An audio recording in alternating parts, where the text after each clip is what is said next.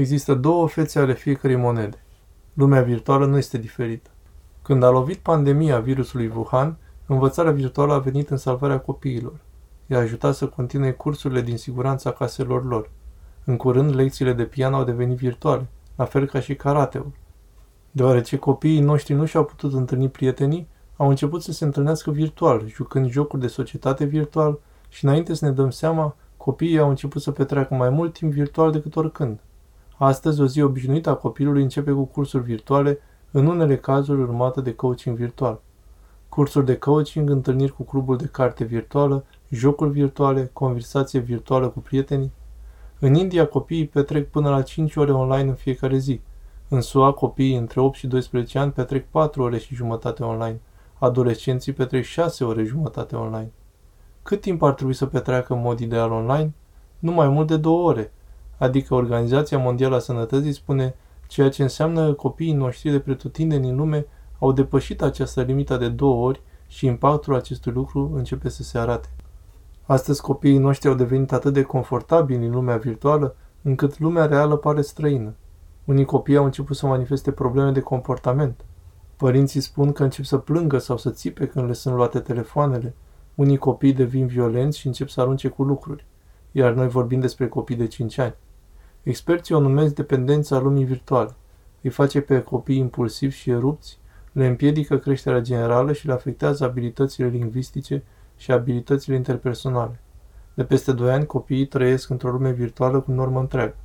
Pentru cei mici a devenit lumea lor reală. În mod ideal ar trebui să se fi urcat în mașină pentru a se juca la școală în fiecare dimineață. Ar trebui să petreacă timpul cu colegii lor de clasă și profesorii, făcându-și noi prieteni, petrecând timpul cu ei în locurile de joacă împărțim prânzul cu ei, vizitând grădinile zoologice cu ei. În schimb, copiii sunt prinși în spatele ecranului, vizitează grădinile zoologice și învață despre diferite animale, dar asta nu se întâmplă practic. Se joacă de ascunsele, dar spațiul lor este limitat la cadrul camerei. Știi că nimic din toate astea nu e normal. Pandemia a interferat cu curba normală de învățare a copilului, nu e de mirare cum se comportă. În preajma grădiniței e atunci când un copil își alege jucăria moale sau mașina de jucărie preferată și se ține de ea chiar și atunci când mănâncă, chiar și atunci când este adormit. Dar în această epocă a virusului Wuhan, laptopurile, tabletele și telefoanele au devenit acea mașină de jucărie. Știu că toate acestea sună distopic. Experții spun că timpul prelungit pe ecran dă un sentiment de izolare la copii pe măsură ce cresc. Acel sentiment de izolare se transformă în anxietate și în unele cazuri depresie. Niciun părinte nu ar dori acest lucru pentru copiii lor, dar nici nu am dorit ca ei să renunțe la învățarea virtuală sau să piardă activități virtuale. Este o capcană pentru fiecare părinte acolo. Așa că ce poți face? Cum poți să păstrezi copilul în siguranță? Poate căutați o abordare mai avansată a învățării unei forme hibride de învățare, cu un amestec de activități online și offline. Acest lucru va reduce expunerea copilului la lumea virtuală, asigurând de asemenea programul său general de dezvoltare. Opriți ecranele în timpul meselor, acele videoclipuri în timpul prânzului nu sunt o idee grozavă.